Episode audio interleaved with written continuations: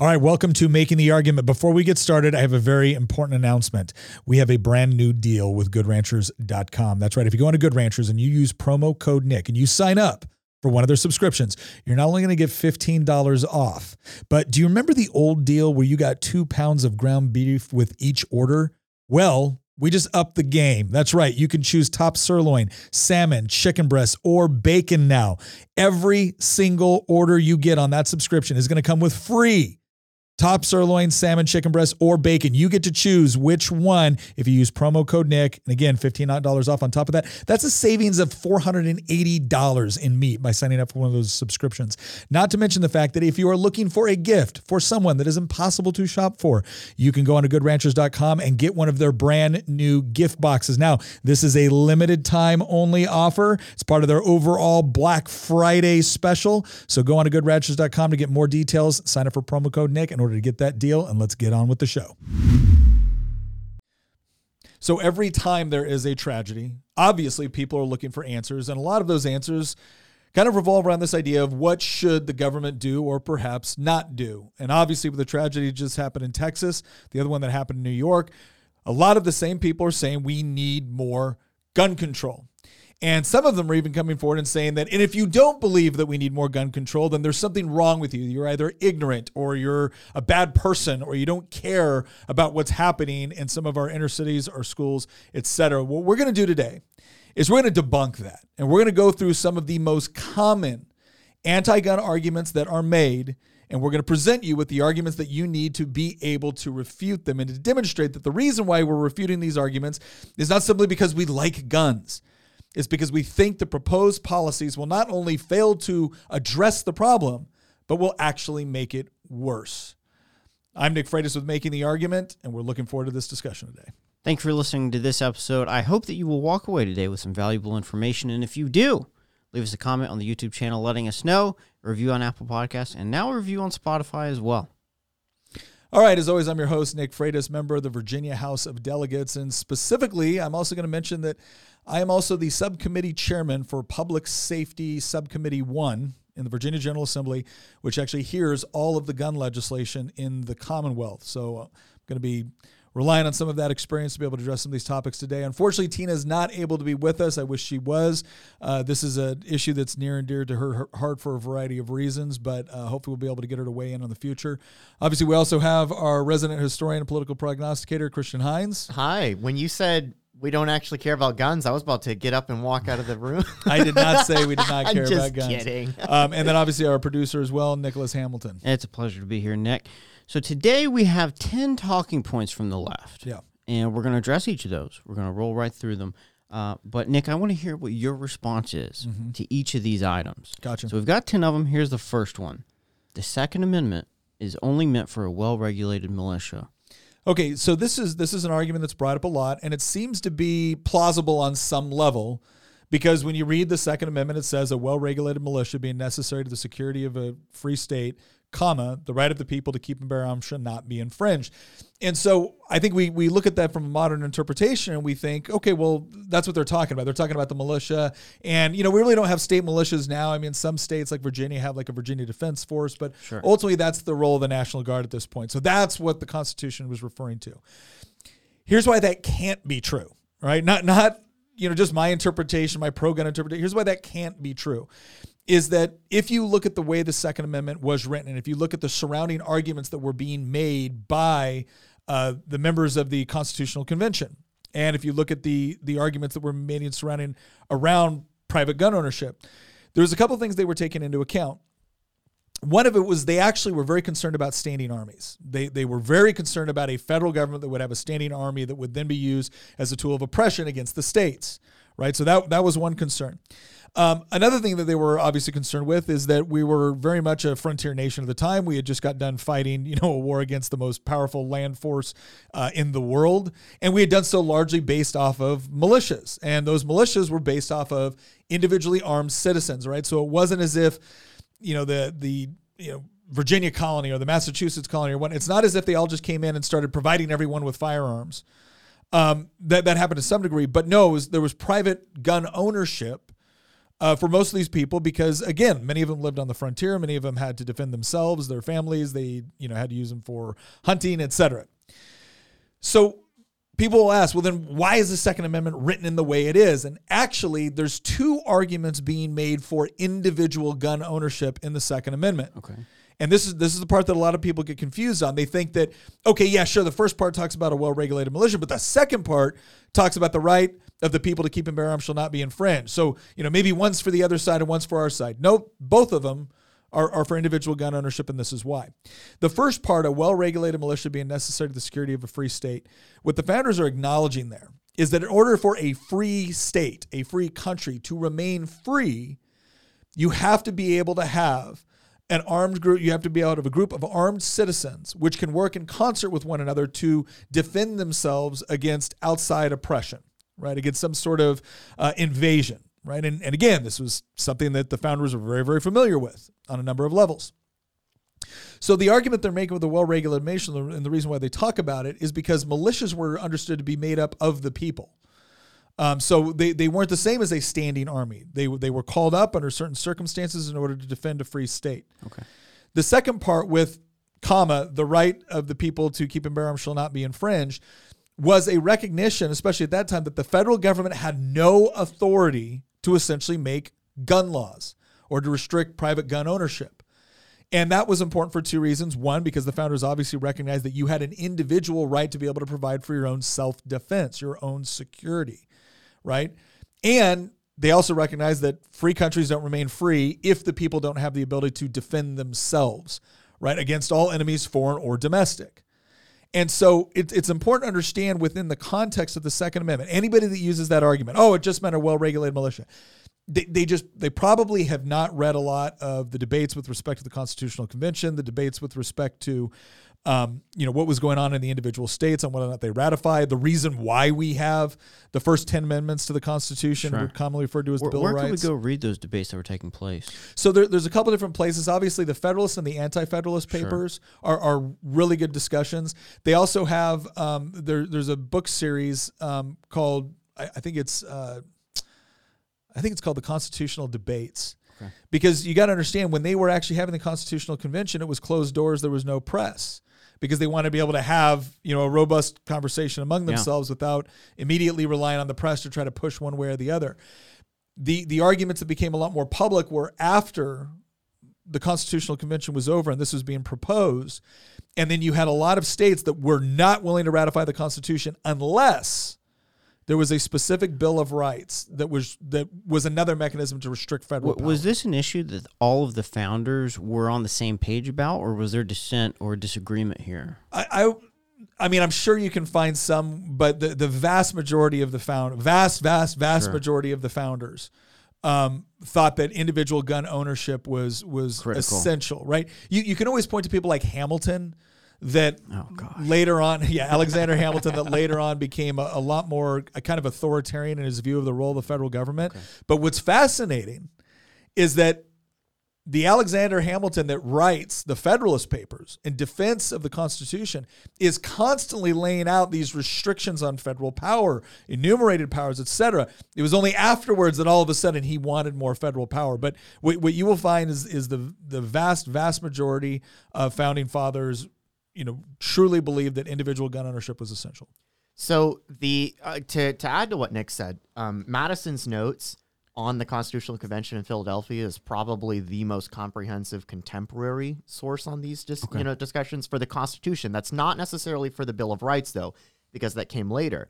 As Nick was pointing out, when the Constitution was introduced, it didn't originally have the Bill of Rights until a lot of the founding fathers, many anti-federalists or soft federalists that knew there should be a constitution but were insisting that no no no no we cannot agree to this document until this this and this is added in in there. And the this this and this ended up being the first to 10th amendments. And you know as, as nick said it was almost unanimous among the founding fathers Yeah. including the federalists who conceded to okay fine we'll we'll have a bill of rights. There, there wasn't really much of a debate over that. The debate was you know can we agree to the constitution without it and the consensus was basically no which is Yeah. why when the constitution was ratified it came along with the, the first 10 amendments which is why we call that the bill of rights and um So, I mean, the Second Amendment has been with the United States since the incorporation of the current governing document that we have, which is the Constitution.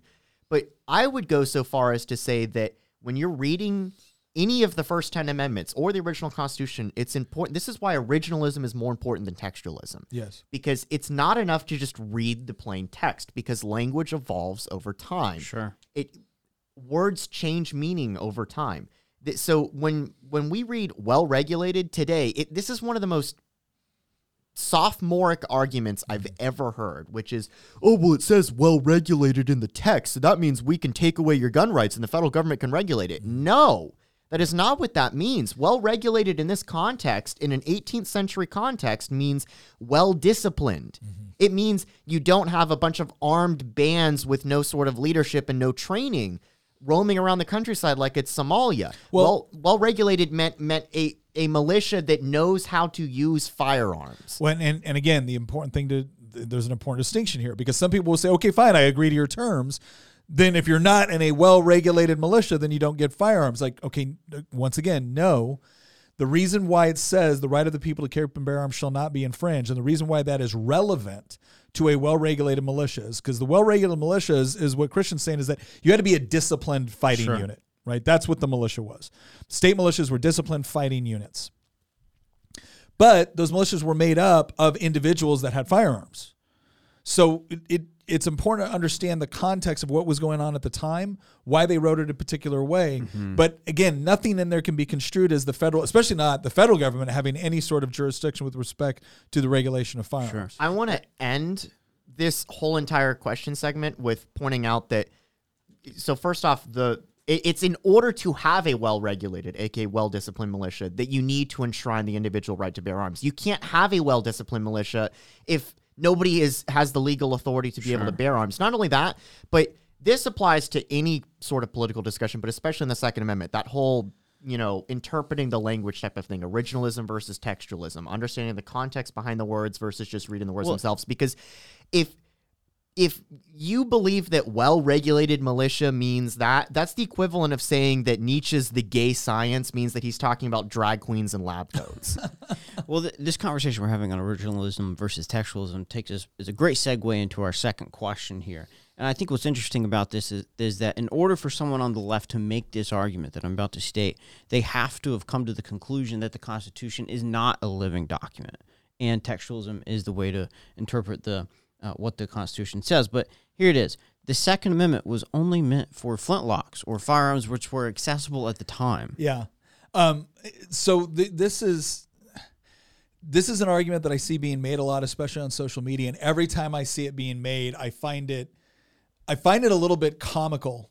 Um, because usually people are making the argument on social on a social media platform. So let me get this straight. If the government were to come in tomorrow and say, you know what, we can totally regulate your social media accounts, your email, we can do all of that. You'd be like, no, no, no, I, I have freedom of speech protected by the First Amendment. Like, oh, but the First Amendment, the founders couldn't have possibly anticipated Twitter or email or anything. No, no, no. That was just for like quill pens and, you know, regular published newspapers. Yeah, do you agree with eh, inf- making journalists get licenses? Yeah. So you, you look at it like, okay, guys, I, understand how badly you want to try to make this argument. I understand how badly they want to try to root that argument within the Constitution, because the Constitution is ultimately the you know the the law of the land. But if you do it this way, if if you're willing to say that, well, because you know a, a, a Colt 1911 semi-automatic pistol didn't exist at the time that the Second Amendment was written. Clearly, that doesn't apply. To, okay, well, great. Then none of the other laws with respect to privacy, with respect to your First Amendment, with respect to your right to assemble, none of those things which have adapted over time as a result of technological innovation are protected by the Constitution anymore. You really want to go there? And and and what they generally understand is, oh crap, no, I don't want to go there. But you you see this argument repeated, and it is just again, it's one of those superficially plausible things. Oh well, the founders could have possibly have anticipated. Well, actually, and if you want to even get more technical, actually they did. Um, people don't seem to understand the the the state of weapons technology at that time was far more advanced than most people think it was. They think it was, oh, you know, one shot, three minutes, that was it. That was not the case at all. Uh, there, there was far more rapid firing instances. The, the founders clearly anticipated like where things were going with respect to weapons development. So this is this sort of argument is bad um, in one sense, which is to say that the founders made a constitution that they didn't think would apply to you know anything in the future. And that's not true. They they were trying to actually enshrine certain principles that had a broad application regardless of how things changed over time. Um, that's the first point. The second point is if you are willing to accept that interpretation that left that that anti-gun interpretation of the second amendment then theoretically you would have to accept a similar interpretation of things like the First Amendment or the Fourth Amendment or the Fifth Amendment, and that's where it gets really scary because now what you're essentially saying is you are so you are so determined to try to demonstrate that the Second Amendment doesn't protect you know firearms today that you are willing to essentially pave the way for an authoritative surveillance oppressive state because well the founders didn't know what email and, and Twitter was and that's just, I'm sorry, that's just not the case. To be fair, that's not really a hurdle for some of these people. if you were to be like, I mean, rightfully so, if you were to point out, well, then by that same logic, the First Amendment only applies to, you know, block letter printing presses. I mean, some of these people also want to attack the First Amendment as well. No, it's so true. I, well, it's, and, and, that's where it get, that's where it gets scary. Yeah. It, it, I mean, but you're you're totally right that if the Second Amendment only applies to flintlocks, then the First Amendment certainly does not apply to online speech yeah. um, at all, or really anything beyond Gutenberg style oh, yeah. printing press. TVs, yeah. You know, you know, television journalism. You're not allowed. Nope, sorry. You got to get special. We can regulate that because the founders didn't anticipate television. It's just, it is really, really bad reasoning. Um, and, and it's amazing me when someone puts that out there like, haha, I've defeated your argument. Like, no, what you've done is essentially eradicate any sort of protection for rights that I'm willing to guarantee you think are pretty yeah. important. I mean, I think that the to sum up these first two arguments here, on a constitutional basis, there's no question that the Second Amendment is an individual right that's that's thoroughly protected. Mm-hmm. It's some of these other questions that I I had a chance to take a look at before we started this show that I think are the more compelling arguments that the left has in terms of you know like how does a gun owner actually answer them because mm-hmm. I, I don't think there's really I think the the argument is airtight when it comes to the well, Constitution and, and I think and I think we're moving into well but I, I also think that's one of the reasons why some anti-gun activists will attempt to find arguments within the Constitution because if they can't what it means is that they have to actually fundamentally alter the Second Amendment, right? Which is not easy to do. Um, you know, or, or they've got to convince us that oh no, this already exists and it's perfectly fine if we do it, or that the Constitution doesn't matter at all. Yeah, and that, yeah. that is the third Just route. That, the court. That's the third route that that they're increasingly going in, and it's a little bit scary. Moving on to our third one, I've heard a lot of people over the last week say gun control has worked in Australia and the UK. So why can't we do the same thing here? So, uh, so that's interesting for two reasons.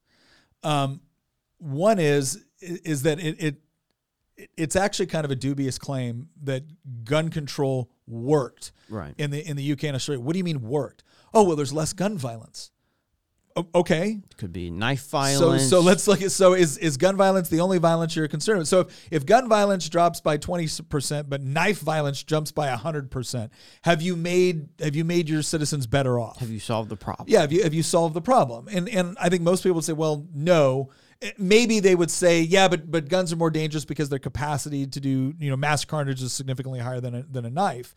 Um, and and fine if you want to have those those debates on that you can. The, the problem that i have is that when you look at places like Australia, um, and and typically when the left looks at their stats, they will take like the year before a gun law went into place, and then they'll look at it afterwards. And, and that's actually a really deceptive way to look at statistics because if you want to get a if you want to get a good kind of use case if you want to get a good sampling size you have to look significantly before the law went into a place and then after and you have to actually look at trend patterns. And what you find in places like Australia especially because that's one of the most common ones used the UK not as much um, Australia had a, a mass shooting at, at Port Arthur and 28 days later their legislature came in and just said hey we're we're confiscating firearms. Like we're doing a buyback program. They didn't come in and say, we want some more background. They said, we're doing confiscation and gun buyback. and then what they saw is um, their their murder rates were lower the following years, and so they say, ah, see, this is what happened. Well, when you actually take a larger sampling size, here's what you find: you find that their murder rates were already going down significantly. The murder rates were already going down before they ever passed this, and it wasn't going down any faster or or slower. Uh, you know, statistically in a statistically relevant manner of speaking, after they passed this law, and so you, you I mean, you you have groups like what is it, 538, um, which is not a not a right wing pro gun side at all. They just do statistical analysis and data analysis. They went and they looked at and they and they they went at it from a pro gun control perspective, and they looked at Australia's gun laws and they said, well, first of all, it would probably almost be impossible to do what they did in Australia and the United States. Second of all, there doesn't seem to be any statistically significant way that you can do a causation correlation argument. Right. And a lot of times what what you will see in some of these arguments that are used is they will say, okay, um, here was the murder rate the year before we did it, afterwards, and, and it went down. Therefore, that's what caused it. And again, that's what we call a causation correlation fallacy. You have to actually be able to demonstrate that there was a, a direct correlation between the two things. And uh, again, if, if you're just wanting to say, I want to stop gun violence, then okay, well, great. I, I want to stop automobile crashes. And one way I could do that is I could I could ban the driving of cars. Now, obviously, that's going to have a whole host of other problems. Um, you know, there's going to be fewer people that can actually like you know maybe get to the hospital on time or or whatever. And and here's here's part of the problem with the way that they they look at these statistics if your overall goal is to lower like violence in general or or aggressive violence, I should say, criminal violence, then those are the numbers that you look at. Mm-hmm. You don't just look at one particular version of it and say, okay, well, we're going to stop this. Well, if by stopping it here, you increase other types of violence in these other areas, just like if I ban everyone from driving a car, right? I, and I and I reduce the number of people that die on road accidents, but I actually increase the number of people that die as a result of not being able to, you know, the you know shutting down our transportation system and not being able to get food. Have I improved the situation? Right? No, I, I might have improved one statistic, but I haven't improved the overall situation. We saw this with COVID lockdowns. It's like, oh, all right, we, we locked down COVID. We did something. Okay, um, and, and maybe you, and, and the crazy part now is even with COVID lockdowns, they've come back and said, well, actually, it didn't even really stop the spread there in any sort of st- statistical uh, relevant fashion. But you did cause a whole lot of damage in the economy, which actually led to other deaths and problems. And so a, a reasonable person looks at statistics in a comprehensive fashion in order to determine causation and correlation, and they look at overall cost benefit analysis. I actually had a I actually had a an activist come to my office in Richmond and get very upset with me over this. And it was the whole, she was kind of making this, if it saves one life. And I was like, okay, but what if it costs you, what if it costs you more lives? Like, what if you have fewer gun deaths, but you actually have more murders because of the person that now doesn't have access to a firearm and to be able to defend themselves? Have, have you made things better? And, and they couldn't even grasp that that was, that was something to consider because that didn't factor into their cost benefit analysis. And so when we look at things like has gun control worked in Australia and UK, if you're being honest, one, you need a much bigger sampling size. And the moment you do that, the the the so far the um the statistics they're using in order to try to justify it goes away. Secondly, you they're not taking into account other costs associated with doing that. Whether it was you know people being more susceptible to violent crime because now they don't have the ability to defend themselves and a lot of times that ends up being more marginalized um, populations it ends up being people live in high crime neighborhoods it ends up being people that are not physically strong they're the ones that are, are usually at a, at a much a greater disadvantage when they don't have the means to be able to defend themselves against a stronger attacker. So that that whole argument is is problematic on a, on a number of levels. To those who are anti-gun, it's just crazy for them to imagine that someone may be able to use a firearm to protect themselves. Well, it, it isn't though, and, and I'll tell you why it isn't. They they pretend it is when it's like you or me, but fundamentally they know it actually works, and I'll tell you why. It's because anytime they're in danger, they they, they call, call somebody with a gun, right? They they call somebody with a gun. yeah. So they they know it works. They just don't trust that it's going to work for you. There's there's a story out of China in 20 March of 2014. A group of knife wielding men men attack a train station in southwestern China on Saturday, killing 29 people and injuring more than 130 others. Oh, I remember this story. Mm-hmm. Yeah. I, can I add one thing to the uh, uh, Australia discussion? I love when people on the left are, are pointing out that, like, oh, well, they don't have a whole bunch of mass shootings in Australia. They haven't since 1996. Um, you know, because oh well, they just went around and confiscated all the guns. First off, I don't care what policies they have in Australia. I don't because I don't live there. I live in the United States, and Australia doesn't have a Second Amendment. We do. So good luck trying to amend that or packing the court in order to get rid of it. Second off, um, last I checked, uh, in Australia, they started rounding people up and throwing them in internment camps for a virus with a 99% survivability rate. Yeah. And you know what? They can't do that in the United States. And there's a really simple reason why they can't do that in the United States. And I think we all know the reason behind that. So I would rather keep my individual freedom and keep my ability to defend myself and not have a government that has the legal authority to collectively round up people and put them in in camps because of a virus with a 99% survivability rate. I am very glad that I did not live in a quasi totalitarian state like Australia has been for the last 2 years. Well, and, and one of the things, to, and to mention UK briefly before I move on to the next one, uh, the other the other issue with UK, they're they're now talking about outlawing knives in in. It in never London. stops. Yeah, it, because what what they saw happening in some of these places when people either handed over their guns or participated in buyback programs or could be prosecuted for using a firearm to defend themselves, um, what they found is other types of criminal activity increased. Sure. And so, you know, it used to be somebody would case the house before they would break into it. Why? Well, because if you don't know if they have a firearm or if they have the ability to defend point. themselves, then you you don't want them there when you break Mm-hmm. in. Well, if you know they can't defend themselves, you might not care as much as, as you otherwise would have. Christian- and so you you actually increase the amount of criminal activity in certain levels, and and by increasing that criminal activity, even if it isn't in, intended to be violent, you increase the probability that it can turn violent. And then you have to ask the question, well, who, who's the again who's the most susceptible to not having a firearm? Is it um, you know, it, it's probably not me, right? I'm, I'm 210 pounds. You know, I spent half my half my life training how to fight, right? But that, that's not true of my wife, right? That's not mm-hmm. true of my kids. That's certainly not true of my grandmother, right? And and they're the ones that if you put them in a physical altercation, they're not going to win. But if they have the ability to defend themselves with a firearm, well, now, And you've helped train them to be prepared in a situation like that. oh yeah, I think and really going back to the buybacks real quick, who who turns in their guns during a buyback? Well, it, yeah, I I don't think it's criminals. Yeah. Well, it's in Australia. They were saying that they they think they think they got between a third to half through through the buyback program. I'm sure every criminal turned in their gun. Was that the question you were going to ask? Was about the No, the buybacks? Nope, Christian, I'm moving on to my next question right now. Nick, I've seen so many people on the left say that all we want is common sense gun control. And I find the word use of common sense just to be hilarious. So whenever I hear that, here's the problem: they don't mean it. Um, now, I do believe that the the person that this isn't an issue that they're pouring over or really concerned about. It's not something that necessarily drives them to the polls. They see a horrible, tragic event happen. They see a firearm being used. They see a politician get up and say, "I don't understand why we can't have just you know reasonable background checks, or why we can't keep guns out of the hands of, of violent offenders. Like why why isn't or or uh, people with mental health issues?" And they think, "Yeah, no, that makes sense. I want I want laws for that." Yeah. okay, those same politicians that are saying all we want is common sense gun control are then referencing the UK and Australia. Okay, so what was the common sense gun control? The same politician that says nobody wants to take your guns, we just want common sense gun control. If you're referencing the UK and Australia, they took the guns.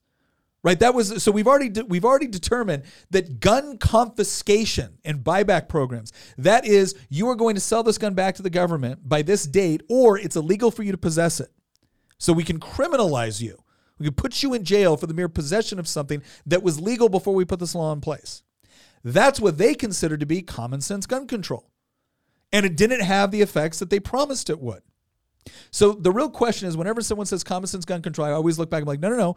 Be specific. What do you want? Because the same people that I saw tell me on the floor of the House of Delegates year after year after year, no one wants to take your guns. I mean, they treated us like we were moonbat crazy because we said if you get power, you are going to try to do gun confiscation. What did they do the the year they took the House of Delegates, the Senate, and and the gun? What did they do the very next year? They carried a bill which would have outlawed, um, you know, not just AR-15s but other semi-automatic rifles. They would have outlawed, you know, certain semi-automatic pistols. It, you would have been the way the bill was originally written. You would have been a felon if you owned a 15 round magazine. We're not even talking about a gun now. A 15 round magazine, which comes pretty standard if you go buy a you know a Beretta or a Glock or you know whatever else, a Sig. You're now a felon for each one you own. So you got a couple guns in the house, maybe one for you, maybe one for your wife. You got two magazines per. I got news for you, Hoss. That's four felony counts. Four felony counts. Now they they try they realize okay, gosh, you know we're making some people mad here. We're going to make a misdemeanor account. So they're still illegal misdemeanors. You can still do a year in jail for each magazine. And I got up and I said, you know, you guys have told us over and over, no one wants to take our guns. You now want to take them. You're going to confiscate them. They're like, nothing in this bill talks about confiscation. Oh, that's right. You're not going to actively confiscate it. You're just going to make me a criminal if I continue to own it the next day. So you're going to require me to hand it over. And and this is why I look at this. I'm like, when you say common sense, I don't. I'm tired of hearing that common sense gun control. All right, if that's all you want, you need to give me specifics. And here's usually, well, we want an assault weapons ban. Okay, great. You've you've solved almost none of the you know murder problem with respect to when guns are used. Almost none of them. Yeah. And and even with respect to mass shootings, you you haven't even addressed a, a fraction of the majority of those. And then not only that, but you haven't defined what an assault weapon is. An assault weapon ends up being a semi-automatic. See, most people are listening to go like, well, yeah, why does anybody need a military grade weapon? Okay, what's military grade? I, I had a 19, I had a Beretta in the military as my sidearm. That's a semi-automatic pistol. Mm-hmm. Is that military grade? I had, you know what I also had? I had a sniper rifle. It was a Remington, it was a model Remington 700 bolt action rifle. Boom. Each time Very you got to work the hunting. bolt. Very popular hunt. One probably one of the most popular hunting rifles in the United Mm-hmm. States. Is that military grade? Well, no, no, we just mean assault weapons. Okay, what's an assault weapon? Ask them that. What's an assault weapon? Most of them think it's a fully automatic machine gun, which, oh, by the way, started getting heavily regulated in the 1930s and were essentially outlawed completely unless you go through multiple checks in order to get them in, in the 90s. So, or, or they'll say, well, we just want background checks. You already got background You checks. got 'em. And you gotta to that point, what the left will never come out and say, or any politician will come out and say, is that the background check system is ineffective in stopping people with felonies from purchasing firearms because 95% of all kickbacks through the for, uh, for, form 4473, w- the background check form, 95% of the kickbacks are false positives. Well, and, sorry. And, and then the other 5%, which are actual felons attempting to buy firearms through a gun store, are rarely acted upon by the ATF. Mm-hmm. And then you have to ask the other question why would any individual, knowing that they were going to be stopped from buying a firearm in a gun store, go to a gun store to buy a firearm? Mm-hmm. Well, and that's where they go into, you know, they talk about these loopholes. Mm-hmm. Um, The gun show loophole. yeah, the gun show loophole Not or true. whatnot. And and here Fake. here's here's the issue with this. So we we went through it, right? What okay, what do you mean by so when someone says all we want is common sense gun control, the first thing you ask is, okay, what do you mean by common sense? Give me specifics. Background checks for 20, uh, moving the background check for rifles or the legal age to purchase up to 21. So okay, that that might be one thing that they look at. So my question would be like, okay, so I'm old enough to be drafted, I'm old enough to go to war. I was 18 when I was in the army. All right, I was 18 when I was shooting rocket launchers and, and belt-fed machine guns. You're you're telling me that now I I can't I can't own a pistol. You can draft me against my will into the military, send me to a faraway land to get shot at and die for my country to include the Bill of Rights, but I'm not allowed to exercise my Second Amendment rights when I get home right? So th- this ends up being one of the problems, and, and this is the other point I wanted to make, right? Because we've we've addressed these other comments. we've addressed that when they say common sense, they don't really mean it. Nope. Typically, what they really want is gun confiscation because when they get in charge, that's what they attempt to do. Then they move into this whole idea of well, we we just want you know background checks. You already got them. Yep. They're not working very well. And then they move into well, we we want universal background checks. Oh, okay. Well, how do you achieve a universal background check? You have to have universal gun registration. So here's my next question Name me one country in the world that has instituted universal background checks with universal gun registration that hasn't then engaged in some sort of mechanism hmm. of confiscation. Every single time. So all I want is for when someone says common sense, gun control, I want them to be specific and I want them to show me how they're going to achieve what they think they're going to achieve without actually taking my Yeah. guns, which is their what they're telling me they don't want to do. Just a, just a really quick point on the universal background check system. In, in the last month, it's come out on behalf of a lot of the work that Gun Owners of America has done that the ATF has been keeping uh, background checked forms for the past 20 years. Now, they are legally allowed to keep those forms for the past 20 years, but they were crossing the line when they digitized those forms in a searchable format because that would constitute a national registry. So each one of those forms that they have or record comes from a purchase through an FFL. And once you if you were to institute universal background checks, every firearm purchase or transfer, like Christian, if I was going to sell you a firearm, you and I would have to go to the local gun store, go through the background check system. That purchase, that record would go into the ATF's rec- uh, registry system. And they claim it's not searchable. Gun Owners of America has done a lot of work on this. You go to their YouTube channel, they've done a good tons of job. video on this. But it's just, but that's something that the left will not discuss. Nobody wants to talk about how the ATF has been building a national registry behind our back and then claiming that they're not.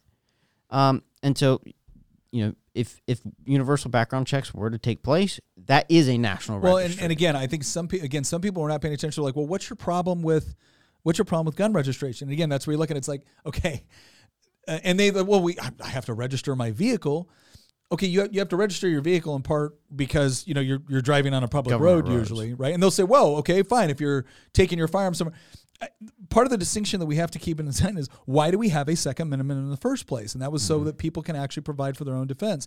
Why would people want a universal gun registration or, or gun registry? Well, every every other country that has done it mm-hmm. has used it as a mechanism to confiscate firearms. So this idea that we're being unreasonable by saying, "Look, I don't trust," uh, it, I know this probably blows some people's mind. I don't trust the government no. to actually protect my rights or to provide for my own security since they've regularly demonstrated that they're not capable of doing it effectively. So, no, I'm not going to give you a mechanism which has been used every single time in history mm-hmm. a- as a way to actually take or, or to deprive me of those essential liberties that you keep telling me you don't want to deprive me of. So that's that's the problem with this. You know, all we want is common Sure. sense gun control. And they'll come back with this, you know, we need this registry or this record database at the ATF so that we can use it to search to find criminal records or records of gun purchases. And then when J- Gun Owners of America asked them how many times has this database been used to trace a firearms purchase back to a criminal, they said we cannot say whether it has done so or not. Yeah. They would not give a number for it. Uh, let's let's move on to our fifth point here. Uh, Nick, I've seen so many people on the left, politicians, everybody and their brother, talking about how if we just had more gun control, we could protect our schools.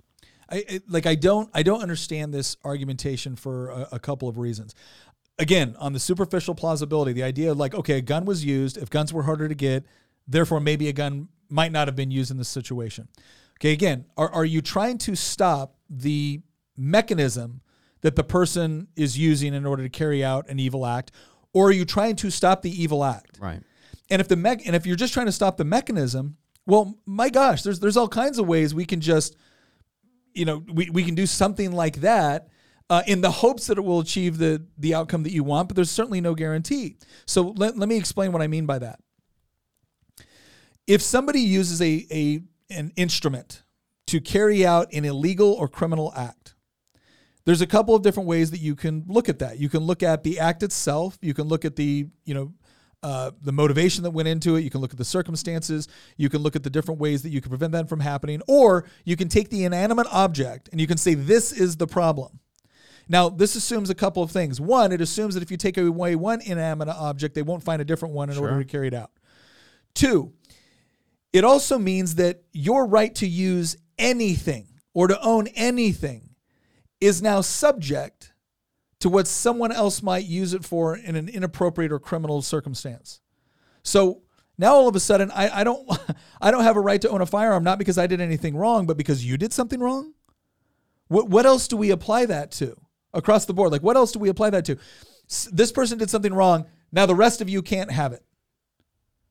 That doesn't seem to me like the most effective or efficient way to mm-hmm. actually deal with this problem, especially when you're actually depriving me of the ability to defend myself from the person that might still be able to get access to the thing that you've told me I can't have. And that's one of the things that I always stress whenever we're talking about issues like that. When the government says we're going to ban this for everybody in the hopes that it will affect some people, they cannot promise you that it will adversely affect or prevent the bad person from using it. The one thing they can pretty, much guarantee is that everybody that will follow the law will be adversely affected. So they're what they're the only thing they're promising you is they're going to adversely affect a bunch of law-abiding people in the hope that it might prevent somebody over here. Now here's my question with schools. Because we we've had so many discussions on this in, in Virginia. Again, I sit on the public safety committee. And we've tried to get more school resource officers. We've tried to get more school security. We've tried to come up with different mechanisms where, uh, you know, people are able to, you know, we can have uh, different devices that make it easier to coordinate with local law enforcement. We have different uh, mechanisms or technology that they're trying to use to harden our schools to make it a more difficult target. And whenever it comes to more school security, I, I have a lot of uh, my colleagues on the other side of the aisle that vote against it. And we're looking at them going, okay, you, you keep telling us that your concern is for school safety, but then when we when we argue for more school security, they respond with this little trope. We don't think the answer to school shootings is more guns in our schools. Which is not only intellectually dishonest because it's not like we had a bill that said, "Oh, there's been more school shootings. Let's dump off guns at the schools." Let's That's- mandate they carry yeah, around That's not what we did. We said let's have more security there that can actually prevent this from taking place. But when they say when they say more guns in schools is not the answer, here's how you know they don't really mean it. Because whenever there is a school shooting, whenever there's a violent act of any kind on a school like that, what's the first thing anybody does, regardless of how they feel about guns? They pick up the phone and they call the police. They ask people with guns to show up as quickly as they can to stop something from happening. Here's my question. If you can if you can acknowledge that calling the police is necessary to stop the school shooting, why can't you acknowledge that additional armed security on site would be necessary to prevent a school shooting? And that's the part where you st- you have to wonder the same people that are saying you have blood on your hands if you don't want to confiscate firearms or if you don't want to ban certain guns in the hopes that it will affect the person that is going to use a gun for an inappropriate or criminal purpose. The same people that are saying that apparently don't have any blood on their hands when they vote against additional armed security for a school. And I find that especially frustrating when it comes to politicians and here's why. On January 6th, one person was shot that I know of. And it was somebody that was storming the Capitol, and they were shot by a Capitol police officer, shot and killed. What was the response from politicians in D.C.? Oh. Oh, oh, I know what it was. It was to bring in law enforcement from several surrounding states. The National Guard put up fences, put in additional security measures. But when we say, hey, if it's good enough for you, maybe that's something that we should consider.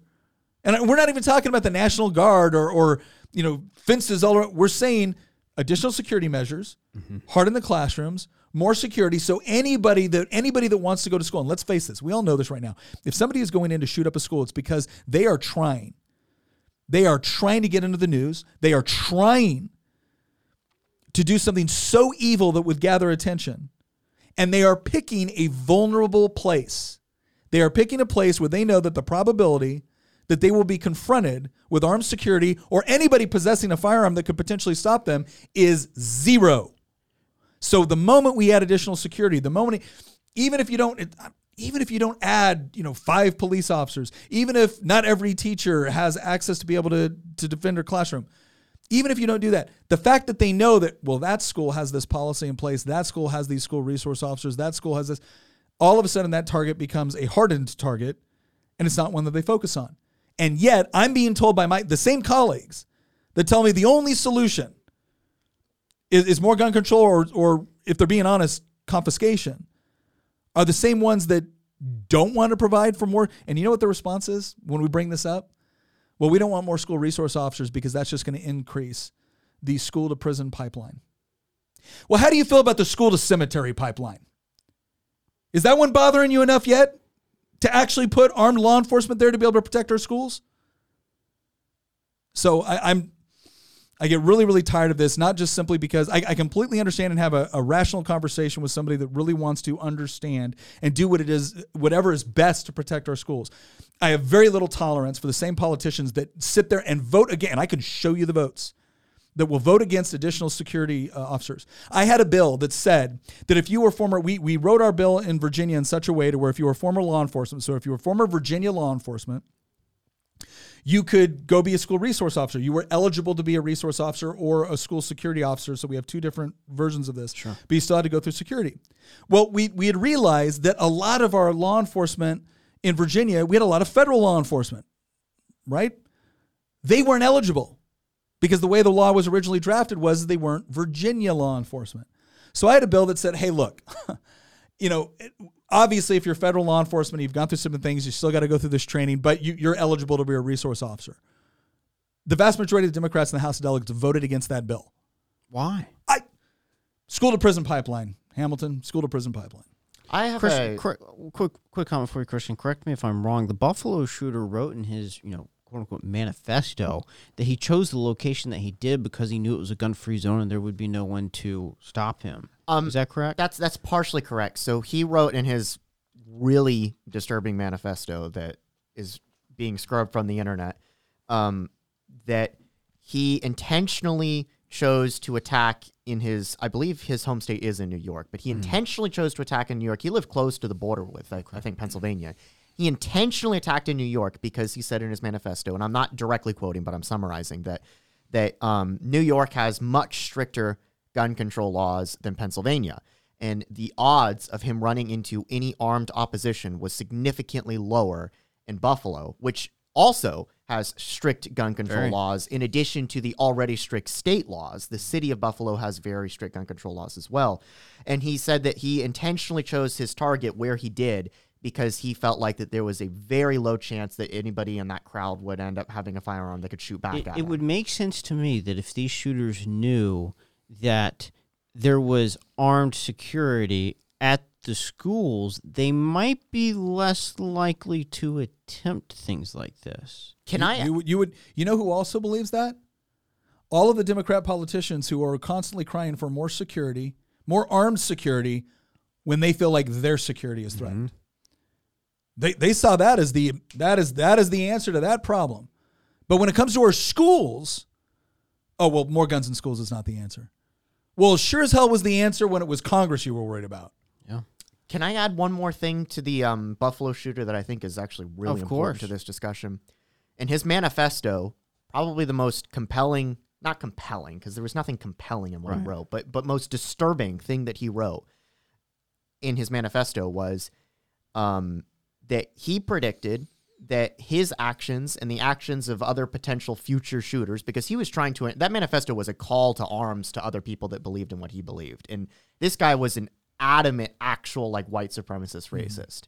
Um, Leftist authoritarian, too. Oh, he called himself an eco fascist. Yeah. Um, a, a left wing equivalent of a fascist, but not quite a communist. Um, but anyway, he had some very disturbing writings. But um, what what he said was is that he hoped his hope through his actions were that it would spark a discussion that would lead to more federal gun control in the in the in the belief from his point of view that such a thing would result in widespread violence and civil war. He intentionally mm. said that he wanted to trigger basically anarchy in the U.S. He wa- he wanted he wanted the federal government to try to go full Australia and confiscate firearms and then trigger a backlash from the populace that would resist such an uh, an attempt and and and create a, a, violent situation. That that was that was his explicit goal that he wrote in that manifesto. Um, which is why he also said that he used a firearm because he he wanted mm-hmm. the politicians on the left to advocate for gun control because he thought that it would result in widespread violence, which I, I think is just insane if you think about it. Moving on to our next point here, Nick, I've I've heard so many comments, you know, especially with everything related to Roe v. Wade happening over the last few weeks, that we care more about guns than kids dying. I, I guess I guess the response to that could be you care more about gun confiscation than you do actually addressing the problem. Mm-hmm. Um, and and again, it, it's it's this way to And, and it is interesting to me that with everything going around Roe v. Wade right now, this this argument is, oh, sure, you care about kids in the womb, but not when they leave the womb. No, we care about them in both situations. That's the point.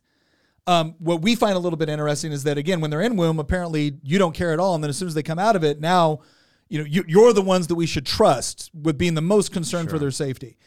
Um, look, we've already talked about how would you harden schools, how would you make it more difficult for or a school to be a target, and you wouldn't do it by putting up a gun-free zone sign No.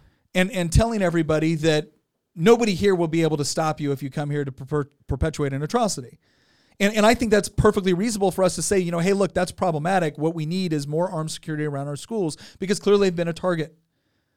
Now, I, I think the other thing that we have to address here is part of this larger cultural issue with respect to what is going on. Because if you have someone that is determined to, um, you know, hurt the innocent in, in this sort of fashion, the idea that if you make it slightly more harder for everybody to be able to get a firearm that that will dissuade them from doing that i think is is patently absurd if it was your own security or safety you were worried about you you wouldn't behave this way and, and a lot of these politicians quite frankly they're not concerned because their kids are all going off to some sort of i don't know you know, private school Private somewhere school with their own security. right? So i again, it if you want to if you want to say we don't care because we don't think gun confiscation is, is the key to this, you can say that, but then we're going to come back and look at you and be like, all right, in, in the midst of in the midst of slamming us because we don't agree with your particular solution, you don't seem to want to actually do anything surrounding actions that all of us should be able to agree would actually help right? So there's certain things that the left wants to do that we don't think will work and we don't think it's acceptable. There's certain things that we probably want to do that they don't think is acceptable. What are the areas that we agree on? Do we really can we really not get bipartisan support for additional security measures at our schools? Is that not something we can agree on? Because we can continue to have all the battles, we continue to have all the name calling that we want. In the end, none of that is actually making our schools safer but there are things that we all agree on. So can we can we focus on that first? Can we can we focus on doing the things that we know will have a positive impact, that we we generally have widespread agreement and support on? Can, can we do that first? And we can we can still have all these little fights that we're, we like to have, right? And and but I, I am tired of hearing this idea that and and you hear this on so many different issues, not just this one, but it's always if you don't do what the left wants to do, which inevitably is more government power, more government control, more government restrictions. If you don't want to do what the left wants to do, then you don't want to do anything. And and it's the old Bastiat quote: "The socialists confuse that because we don't think the government should do a particular thing that we don't want it done at all." You know, I, I, again, I go back to one of the things that I think would be really valuable in this whole debate and when we look at schools is, you know, if we actually allowed parents and students other options, I think that could also be beneficial. I understand that a lot of Democrats don't want to accept that. Okay. But we can't agree on additional security. We can't agree on additional early warning. We can't agree on additional training for teachers. We, we can't agree, I would hope, that if you're a violent offender, that, yeah, those are the people that we actually prevent from having guns right? You you have used physical violence or you have used weapons to hurt other people. Mm-hmm. Yes, we're, we're you don't get to use guns. Those connect, convicted of a felony. Yes, however, which which group of people right now within politics it is constantly trying to let violent offenders out of jail and back into the mm-hmm. communities. We, we had a huge parole board issue here in Virginia where I think that person directly violated the law. The, the head of the parole board was releasing people that had murdered other human beings back into the communities early without telling either the family or local law enforcement. Just, hey, we're letting them go. In complete violation of the rules which govern the way the parole board is supposed to operate. What was the left's response to that? They made her a judge. So uh, again, I, I don't want to hear this argument that we're not concerned about preserving innocent life when we are we are right there to increase security, right there to increase the hardening of our schools, and right there to tell violent people not only can you not have a gun, but if you're going to hurt other people, you belong in jail. But when we do that, we get told we're mean. So I'm I'm just I'm done. It seems to me that they believe their stance on gun control or advocating for gun control first is the most politically expedient. I, I think what it is is that they've wanted the gun control for a long time, and anytime something like this happens, that ends up being what they see as just another argument for the policy they already wanted. Mm-hmm. So where, whereas I will see I will see a, a violent addict something happening, thinking, okay, how do we how do we address that behavior, Right. or how do we address the circumstances surrounding that behavior? Right. I think they've already said we want gun control, and so anytime these things happen, therefore that's that's another argument for the gun control we already wanted. Moving on to our next argument from the left. People rarely use guns to defend themselves. Just patently false. It is. Uh, it's patently false. According to the CDC, that is false, right? Under again, Obama. if anybody's if anybody's checking, yeah, Obama's CDC was not exactly was not actually a you know a, a gun rights advocacy group. No.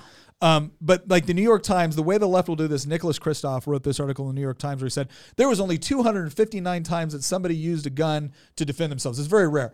What he meant was is that only 259 times where some a citizen used a gun and actually killed the person that was attacking them. Right. So if you used the gun and you said, "Get out of my shop," or "Get out of my store," or "Leave my kid alone," or whatever it is, they didn't count that. Now the CDC actually did start to count some of those.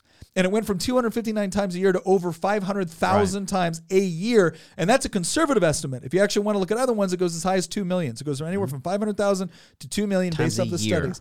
A year that somebody uses a firearm to prevent themselves from becoming a victim. And that's all kinds of people. Well, and this is where we go into the argument, right? Is that every time they say uh, somebody used a gun for a violent act here, therefore we should confiscate guns from everybody. Okay, cost benefit analysis. The the the supposed benefit, you can't guarantee us the benefit. You can only hope that it's the the hope uh, of the benefit that you're offering is if I make it more difficult for everybody to be able to get a firearm, then theoretically it will be more difficult for the criminal to get a firearm, and therefore they won't get a firearm.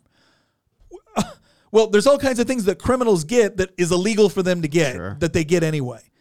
All right. The the cost of that is everybody that now doesn't have access to a firearm or doesn't go through the process because it's too difficult that has now become a victim of a crime. Again, you want to have the blood on your hands conversation. That person was a victim of a crime that didn't need to be a victim of a crime. The reason why they were was because the government directly intervened to prevent them from being able to have the means to defend themselves.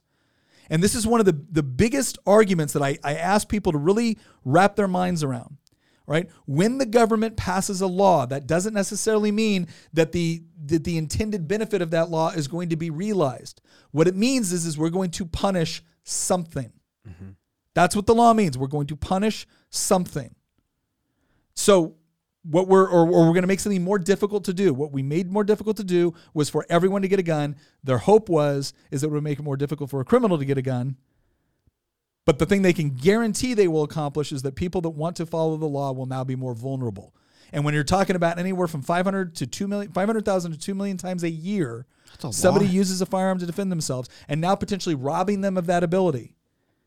And you're not taking into account that you may have created tens of thousands of Mm-hmm. more victims in this category in order to address the crime over here. If you're not actually considering that, you're not serious about reducing crime or violent crime.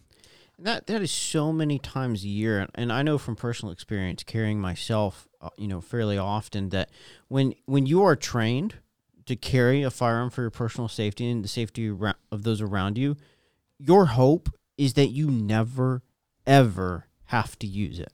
Yeah. I have a good, um, quick example of of the importance of the whole self defense Sure. component that's that's missed by the press all too often. In the 1980s, there was a serial killer in Montana named Wayne Nance.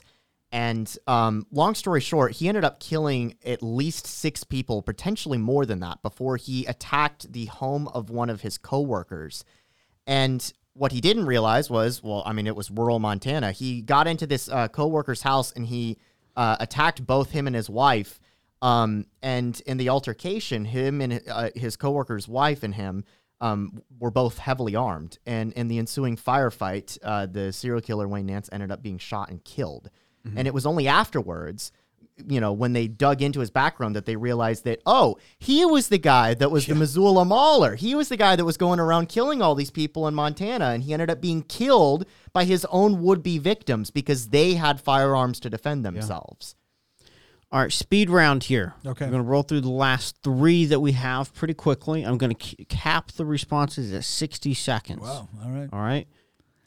You can both have 60 seconds. if you want. We- we- Yeah. All right. All right, here we go. No one needs an assault weapon to hunt. Uh, okay, and if I guess if the Second Amendment was created for hunting, that would really mean something. Again, the Second Amendment is not about hunting. The Second Amendment is about two things. It's about your individual right to be able to provide for your own security, and about the individual responsibilities um, of free people being able to defend a free society. So if your idea is well, you can only have flintlocks to do that, or you can only this, I, I'm sorry.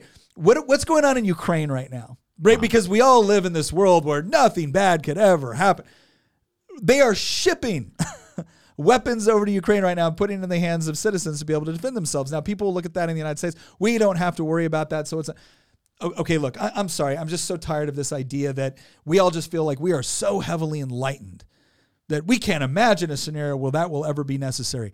Ladies and gentlemen, in the 1960s, in the 1960s, the Klan and law enforcement, the government, all right, was oppressing black Americans in this country and putting them in a position where they had to defend their own families.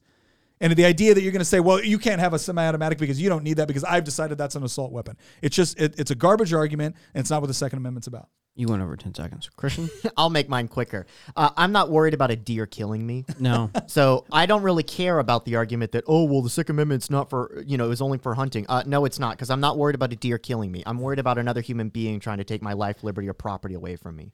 It is in the left's best interest of their argument for people in the middle of the road to believe that the Second Amendment is just about hunting, Yeah. but it is not. All right, moving on.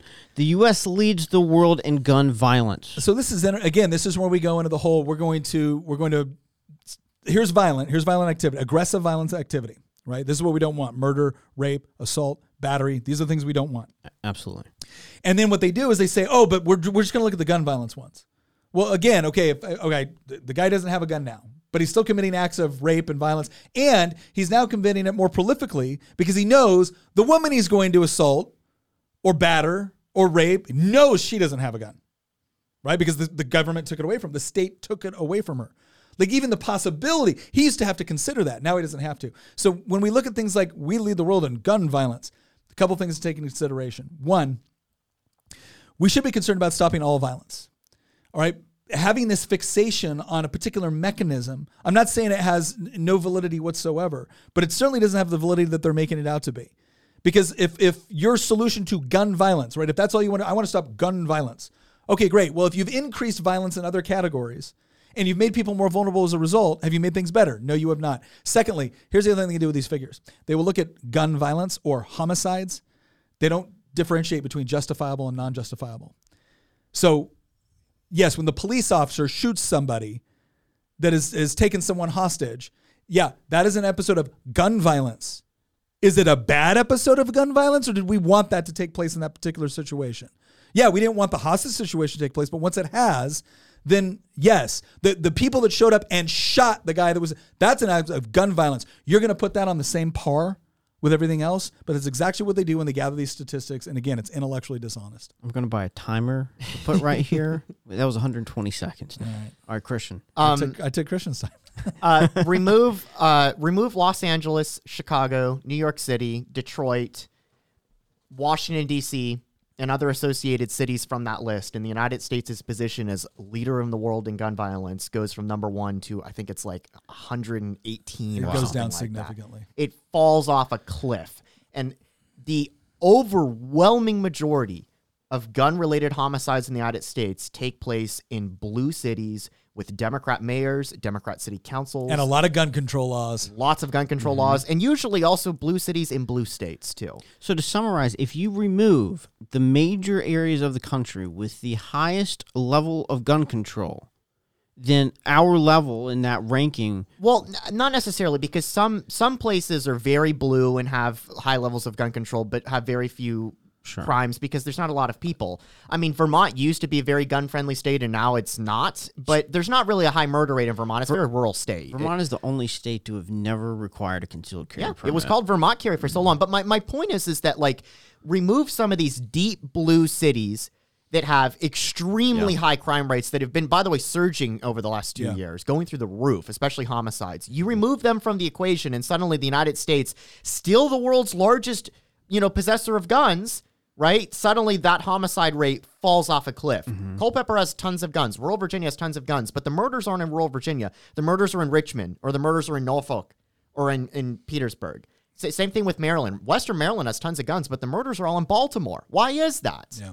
I mean, that's a question that the Well, left never and- likes and- to answer. And the argument, the left eh, bonus question we're going to answer right here. 'cause The left will be like, "Oh, well, that's because they get their guns somewhere else and they bring." Oh, well, So why aren't the shootings So why they're aren't the shootings guns really from? high in Indiana? Right? If Chicago is bad because Indiana's got a lot of guns, why isn't Indiana dealing with this? Yeah, holy Right? cow! If, if if if I love that argument that the left has about oh well they're importing the guns into Chicago from you know rural Arkansas. Well, gosh, the murder rate in Arkansas must be really through the roof then. Like no, there's a reason why it's so high in Chicago and it's so low in Arkansas, and it's because the policies in Chicago are enabling the homicides to take place. It's as simple as that. If there's one thing you take from this episode, it is should be that numbers are fungible. Yeah. Statistics are fungible. Uh, it- Tom- Well, Mark the- Twain once said that there's lies, damn lies in And statistics, statistics. and the whole U.S. leads the world in gun violence is a damn lie. A lie. All right, last question. No timer on this one because I want I want you to get everything you needed said said. We just don't want to do anything. I think we've we've kind of already addressed this, so I'll be quick. When they say you just don't want to do anything, what they mean is you don't want our solution, and our solution is the only one we'll accept. Well, again, if, if you're really if you're really adamant about being able to accomplish something meaningful, then you're willing to sit down, have a conversation. You're willing to um, understand the root cause of a problem, and then to look at it and then try to fix it. But if it's just no, no, we've decided it's gun control, and if you don't want to do that, you don't want to do anything. Okay, well now I'm starting to think you you have an agenda here, and you've taken an you've taken an event and you've tied it to your agenda, and that's what's so problematic. Um, because uh, ultimately, what all of this comes down to is there there is a lot that can be done. There's a lot I think that people actually agree on. Um, the larger issue here that is not being effectively addressed is why is this happening now? Gun ownership in the United States is not a new thing. Um, it, again, you always hear about people talking like I'm old enough to where I remember, you know, my uncle telling me stories about pulling up to high school and he had his rifles in his truck Oh yeah. and then leaving school early to go hunting. And and yet this wasn't happening. And what I am shocked by it is the complete lack of interest in that question from the people that have, have decided that gun control is the only acceptable answer to any of this. Um, it is not logical. It is not reasonable. And I get very, very concerned about people that I think are demonstrating a high degree of irrationality coming up with what the solution is going to be to a major problem, especially when that solution always includes them or the government or some sort of it having a great deal more power and you as an individual having a whole lot less. I remember my grandfather telling me about growing up how he would take pocket knives to school and he and his friends would trade them. Yeah. And they it, it's fascinating. I, I think you bring up a great point. Why does no one ever ask the question, you know, wh- Well, be, I'll tell you exactly why. Because they're not going to like the answer. Because the answer was is that you know starting about halfway through the 20th century. Actually, it started before that, but it really kicked off. At the, you know, one of the greatest things in the 1960s was the Civil Rights Act, right? It was the idea of of enshrining in our Constitution this this idea and this concept that everybody. It, was it was really a, attempting to bring about this this idea that every human being has inherent worth and is entitled to equal protection before the law some other things that were going on simultaneously around that was this whole idea of the breakdown of the traditional family um, you know the, the whole sexual revolution. It was this whole idea of if, if it feels good do it. And and the tearing down of certain institutions that people consider to be patriarchal or um, you know western civilization and and oppressive. And it's really ramped up and we're, and we're starting to see what happens now because one of the most common characteristics that you can find among mass shooters among people just in jail among violent criminals Father is a Wilson- complete breakdown of the family structure. And that breakdown in the family structure did not start becoming truly prominent to the degree that we, we recognize it now until the 70s i mean various demographics were all struggling with that. Once we started implementing this idea that the government could essentially replace the family that the government could essentially replace the church, that the government was essentially going to be the, the primary element in your life, providing for your education, your security, your health, your well being. And it was no longer going to be the family, it was no longer going to be voluntary community organizations. We saw a drastic increase in the overall breakdown of the family. And all of those different institutional structures, community structures that had been so essential to holding society together, not because they were perfect, people are not perfect but we we are finding out and until we until we are willing to accept it as a possible answer to the problems that we're currently facing then i'm going to suggest we have a lot of people not serious about it mm-hmm. because they do not want to give up the idea that the government that this this secular institution can somehow be the end all be all and replace all of those other institutions which have been developed over time and centuries through trial and through error and through faith the idea that you're gonna you're gonna replace that with a government agency is absurd, and I think actually explains why we find ourselves in the moral decay that we're currently experiencing. Well, Nick, I, I would say that now is the time for you to do your making the argument section, but I think we've you've done that quite well across this entire episode. and I know we're running out of time here, but uh, just want to give give everybody a quick reminder. I, I hope you all found this valuable. I hope that there were some things said here that you'll be able to use in conversation with a friend or friend or family member. I know that I may be running into conversations over the next couple of days where folks on the left that I'm talking to face to face could use some of these talking points, and I will be better prepared now to have those conversations. But if you did find value in these, I hope you'll leave us a comment on YouTube, and I'd also be interested to hear in the comment section what are other arguments you're hearing uh, with people at work or school or anywhere um, so that you know, maybe we'll do a special episode in a couple of weeks for the audio only platform listeners uh, with a couple more responses. Maybe not a full fledged episode, but you know, just a quick 15, 20 minute yeah. thing. I've got a um, thing that Nick brought up at the very end of this episode that I think is worth talking about sure. at some point in the future, which is why is this happening? Because I think so many people seem to forget that 30 years until Columbine, this wasn't a a regular thing. Mm-hmm. In, in the 20th century, up until Columbine, you had one really notable shooting in Texas in the 60s, mm-hmm. the the bell tower incident mm-hmm. with the mm-hmm. sniper rifle in the yep. 60s. And and the Can't guy who did that had a brain tumor by the way that uh, apparently was affecting his his mental mm. Stability and it might have been a contributing factor to the shooting, but it, this has become over the last 30 years, this has become substantially much more common. And I don't think that there's been nearly enough discussion over what is rapidly becoming a mental health crisis, I think, in mm-hmm. the United States, because I really do think that. Now that doesn't explain what's causing the crisis. Right now, it's you know you're just moving the the issue back yeah. one step. But I really think that there's been more discussion about weapons and the means through which people are perpetuating these forms of violence and they're not asking why is this becoming so much more common than it was 40 yeah. years ago or 50 years ago? I like that. All right well once again thank you all for joining us. Um, some research if you do want to look at some more of this uh, just facts is actually a really good site It gives you a lot of like easily digestible statistics. They try to be, you know, comprehensive in the way they look at it. John Lott's, More Guns, Less Crime, Gun Myths. These are all good things uh, and resources to be able to look. You also find some good stuff with the Cato Institute, Heritage Foundation, uh, GOA. Mm-hmm. Um, uh, is, is another great NAGR. There's some good organizations out there. Once again, thank you very much for joining us, and we'll see you next episode. Once again, thank you very much for listening. If you want to support the show, again, one of the best ways you can do it is by heading over to goodranchers.com with promo code Nick. You're going to get $15 off. You sign up for one of those subscriptions and you're going to get up to $480 of free meat with that subscription. You get to pick top sirloin, salmon, chicken breast, bacon. It is all up to you. Plus, if you're looking for gifts to get for the people that are impossible to shop for, goodranchers.com also has gift boxes. You need to act quick. This is part of their overall Black Friday special special. So head on over to goodranchers.com, use promo code Nick, and once again, thank you for listening.